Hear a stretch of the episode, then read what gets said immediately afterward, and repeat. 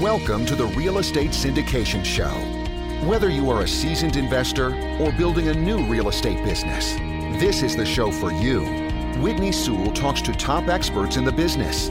Our goal is to help you master real estate syndication. And now your host, Whitney Sewell. This is your daily real estate syndication show.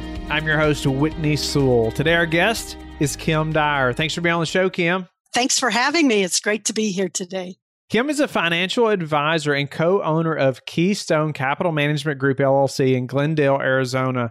Keystone is an investment and retirement planning firm committed to the growth and protection of their clients' assets. As a financial advisor, she embraces the opportunity to educate, guide, and simplify the complex. Something Kim is good at and has a method to doing this today is helping you save on taxes. A process we've talked about numerous times on the show is, is the ten thirty-one exchange. And I think most of the listeners are going to be familiar with, at a high level, what that is. But I think Kim has a different method here that she's going to share with us today that could work for you as well. Kim, welcome to the show. Give us a little more about who you are, and let's dive into this method as far as how how we could sell an asset more effectively. Well, my background is I have my Security seven, and I do have an insurance license as well.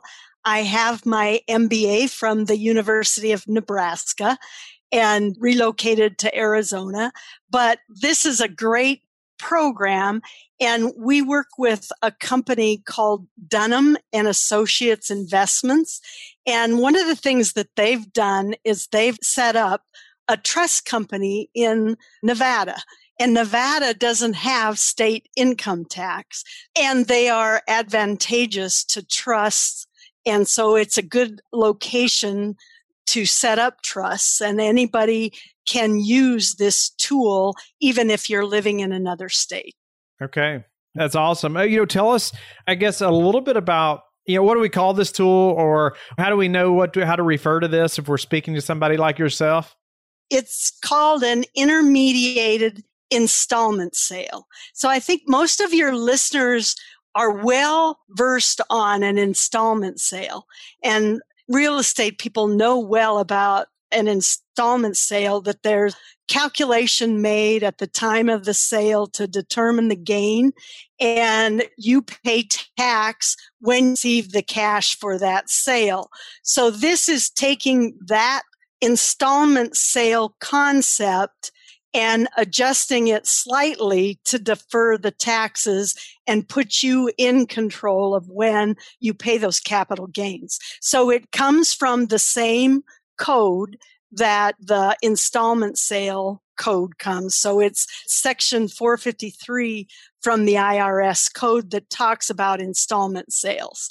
So one of the things that this judge said, Learned Hand, he said, you aren't required to pay taxes, and that it's not even a patriotic duty to increase one's taxes. So this is a legitimate way to defer paying taxes. So it's not something that you should think of as illegal and not able to do, or you're not skirting the law. It's in the code, and it's available to every taxpayer. So, and I want to tell the listener as well that Kim is sharing her screen. She's going through a little presentation with us. Uh, she's going to talk about this in a manner that even, even if you're listening in the gym right now or on a walk, you know, or in the car, you can understand what she's talking about. But I just wanted you to know also that you can see this on YouTube as well. Hey, that sounds great. So again, what this does is, instead of paying the I R S, you're investing that cash so that you're taking advantage of making money on the funds you would have sent to the I R S. And one of the things that the listener should know is that with this program, you can defer capital gains for up to twenty years, which is really helpful. If you can invest money for twenty years, you can imagine how that decreases the funds that you make, decreases how much you, or helps to pay that capital gain at the time you do take it. The other thing is you have the advantage of inflation. So if you looked at inflation at two percent over twenty years, you're actually paying the tax with sixty-seven cents on the dollar. So in, inflation is to your advantage by using this. The other thing about this tool is many people that sell a business or sell a rental property, you're looking for income. And if you sell that property using this tool, you can actually replace that or continue that income. So it's got some good features there. So you could take five percent out each year and continue to get your income stream over that twenty years and still defer the bulk of the capital gains. One last item is that it protects the assets for, against creditors and lawsuits.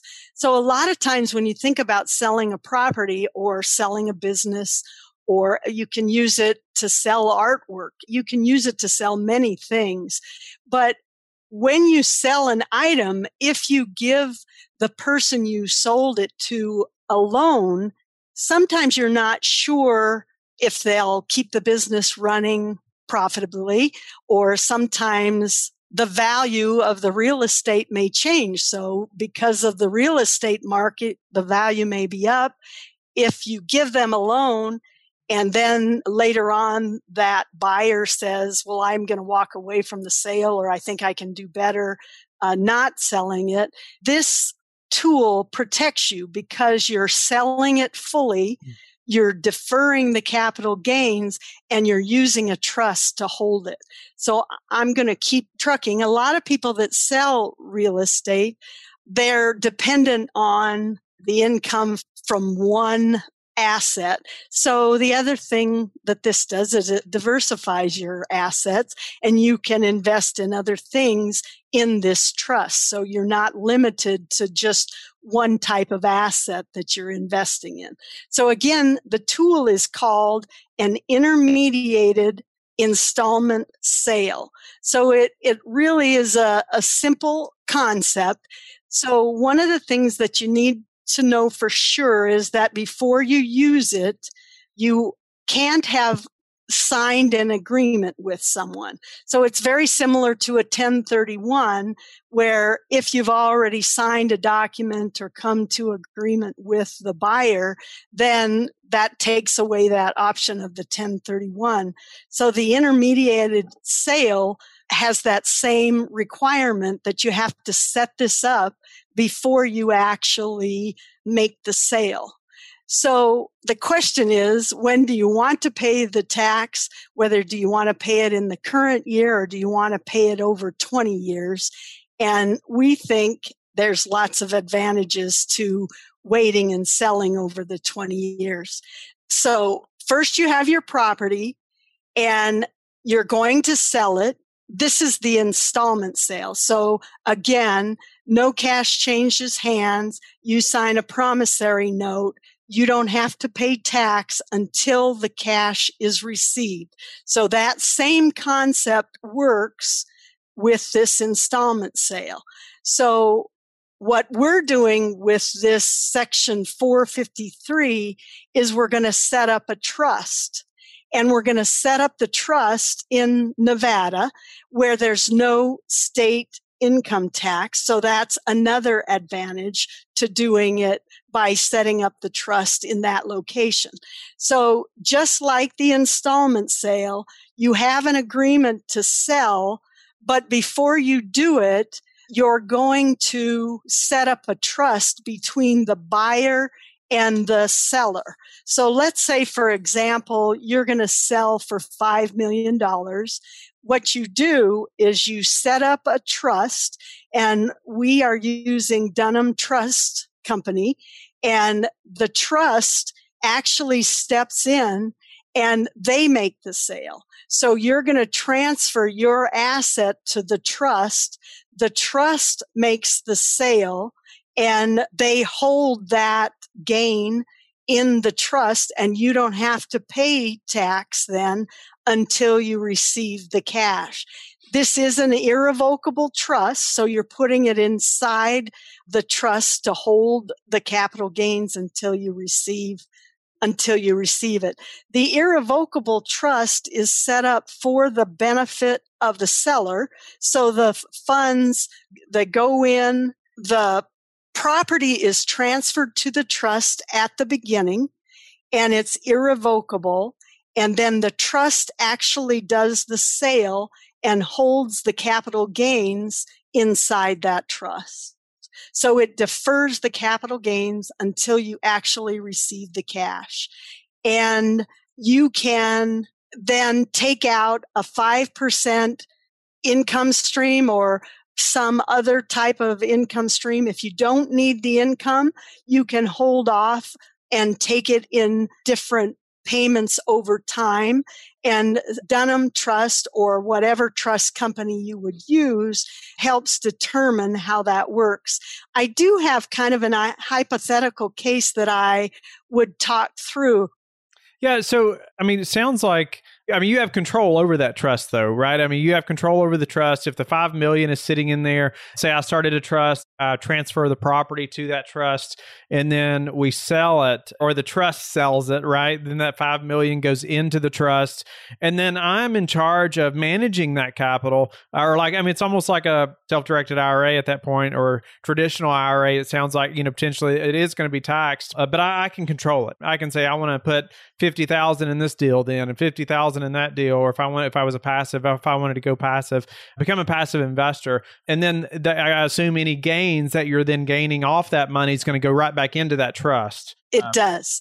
And you aren't paying any tax on those gains. They sit in that trust until they're distributed. So you are in control of when the money comes out and benefits the seller. What happens if you die? It goes to your heirs. And just like any other trust, you name who would receive those funds. And they can actually leave the trust in place and continue the income. So it gives your heirs some options as well. Would they then have to pay capital gains? They would if they took the funds out of the trust. If they leave the funds in the trust, again, it's a tax play for your heirs that they can kind of control when that money comes out of the trust to pay the tax as well. Okay. So for example, or a different example there, if I'm close to, let's say I'm ninety-five, but I still I own this large commercial building, it may be better for me to hold that property until I die and then maybe let my heirs put it in a trust or something like that afterwards, if they could assume at the current rate. Does that make sense? So they're not paying capital gains and then do this?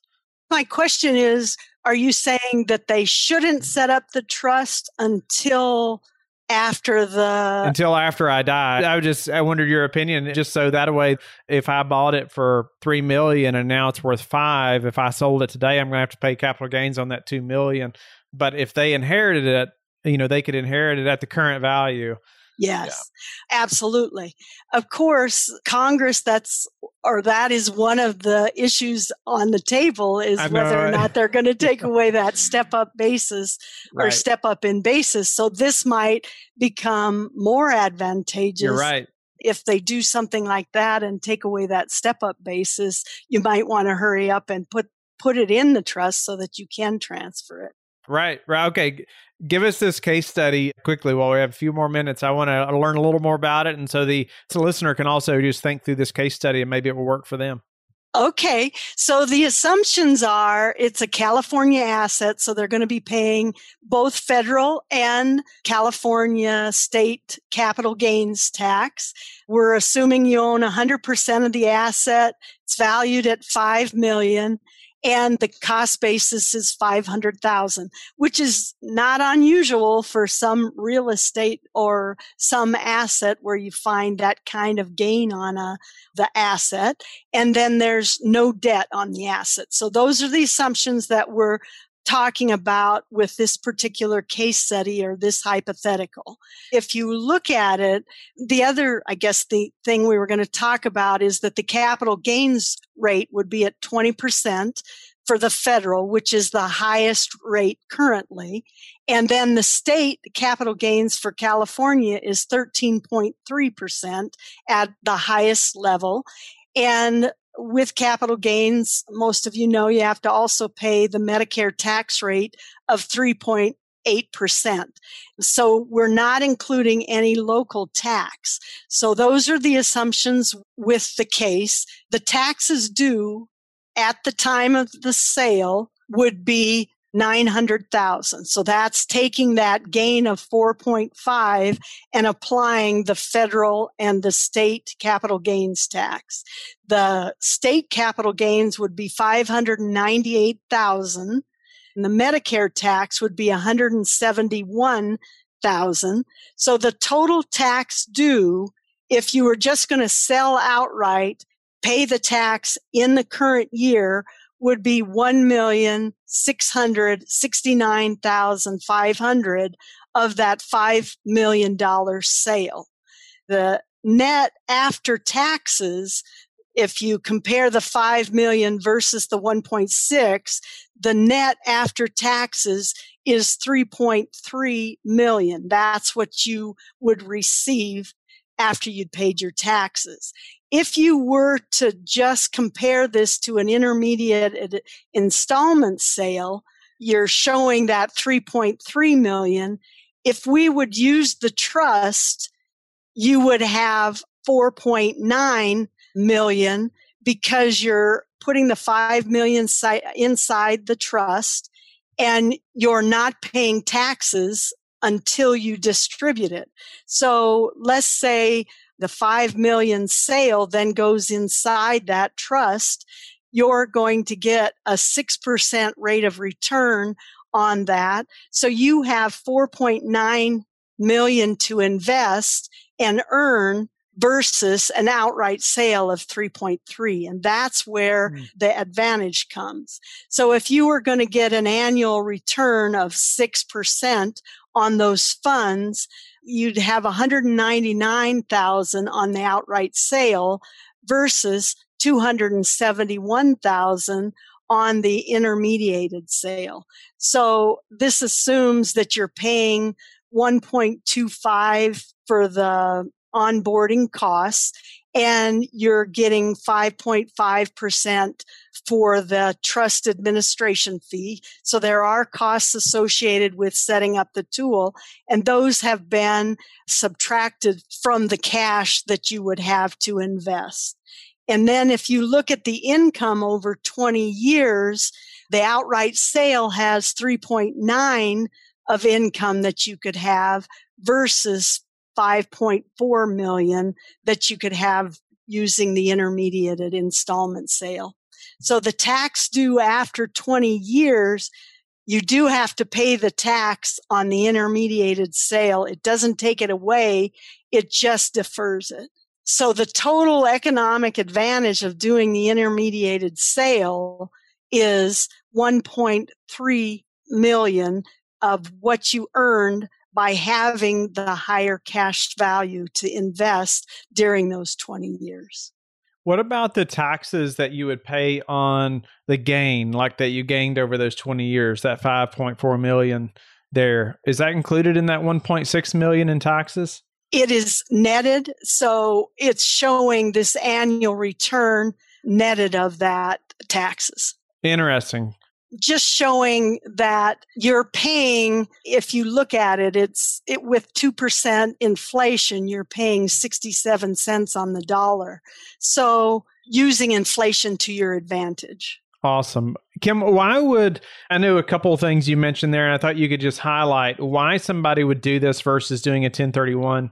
Well, with a ten thirty-one, you have risk of the real estate market impacting the value of that new property, or the value or the risk of not being able to get your income stream from that new property. We have worked with some clients that have done ten thirty-one and they've bought another property, but then couldn't rent the property. So sometimes it works out just fine, and we think it's a perfectly good solution to paying tax. We actually have clients that have done the ten thirty-one and they work out fine. But depending on the real estate cycle, there's no doubt that somebody can buy another property thinking they're going to rent income or get rent income from that property, and they aren't able to get it rented. And that's painful to see somebody who sold the property still needing the income stream in their retirement days, and they can't get the income. In this solution, those assets are liquid. So you're investing and diversifying in lots of different sections of the market, and it's liquid. You can get at those funds, and you decide when you need it. If, if for example, you're taking a five percent income and you then maybe need money for a new car in your retirement or something, you can do a distribution for that one-time distribution. You just know you have to pay the tax on it when you take it. I can see it being just very attractive to a lot of investors, uh, like just for what you just said. I mean, it's more liquid. I can access it. If I need to pay myself, I can. If I need some money, I can do a distribution. And I can take that five million dollars and put it across twenty different investments as opposed to one more deal or something like that. And there's the timing stresses of the, you know, of, of the ten thirty-one exchange. Kim, unfortunately, we are out of time, but it's just a great option that you brought to us today that I feel like is going to be brand new to most of the listeners. I don't think I've heard of it before personally. And so this is this is good stuff. But yeah, a couple of quick questions. What's the number one thing, Kim, that, that has contributed to your success? I think trying to use tools that are available in the code and being conscious of what the taxes are. It's so critical. It, you probably run into a lot of people that think they're, they've got an asset, they think they're set for their retirement, and the real estate market goes through a cycle and impacts their retirement. So I think being conscious of what's going on in around you and using the tools that are available. And how do you like to give back? I'm involved in scholarship programs, and we like to raise funds for scholarships to help put kids through financial or whatever career they're in. So that's a big part of what we work on, is trying to open doors for young people to get into careers that they're interested in. Kim, it's been a pleasure to get to meet you and learn about this tool. I mean, I just think it's it's something all the listeners should have in their in their tool belt, right? Or in their arsenal, things that, hey, this may be a great option for you. And I would imagine if you're contemplating or thinking that maybe it is, I'm sure Kim would be a great resource for you to know. So, you know, she can help you walk through thinking about that property you're fixing to sell. Maybe you were thinking about doing ten thirty-one, and maybe this could be a better option. So Kim, how can the listeners get in touch with you and learn more about you? You can contact me at team at Keystone Group, A Z for Arizona dot com, or you can call at six two three, two nine nine, nine seven one zero. And we've got a great spreadsheet that would just put in your sale price and your costs and run through a calculation to show what you might save by doing this. It calculates the capital gains, and it shows you how, what the savings or what the advantage of doing the tool might be. So we'd be glad to run that spreadsheet for you and give you an idea of how the tool would impact you. So thank you very much for the opportunity. We hope you got a few nuggets out today. Don't go yet. Thank you for listening to today's episode. I would love it if you would go to iTunes right now and leave a rating and written review. I want to hear your feedback. It makes a big difference in getting the podcast out there. You can also go to the Real Estate Syndication Show on Facebook so you can connect with me, and we can also receive feedback and your questions there that you want me to answer on the show. Subscribe too so you can get the latest episodes. Lastly, I want to keep you updated. So head over to life bridge capital dot com and sign up for the newsletter. If you're interested in partnering with me, sign up on the Contact Us page so you can talk to me directly. Have a blessed day, and I will talk to you tomorrow. Thank you for listening to the Real Estate Syndication Show, brought to you by LifeBridge Capital. LifeBridge Capital works with investors nationwide to invest in real estate, while also donating fifty percent of its profits to assist parents who are committing to adoption. LifeBridge Capital, making a difference, one investor and one child at a time. Connect online at w w w dot life bridge capital dot com for free material and videos to further your success.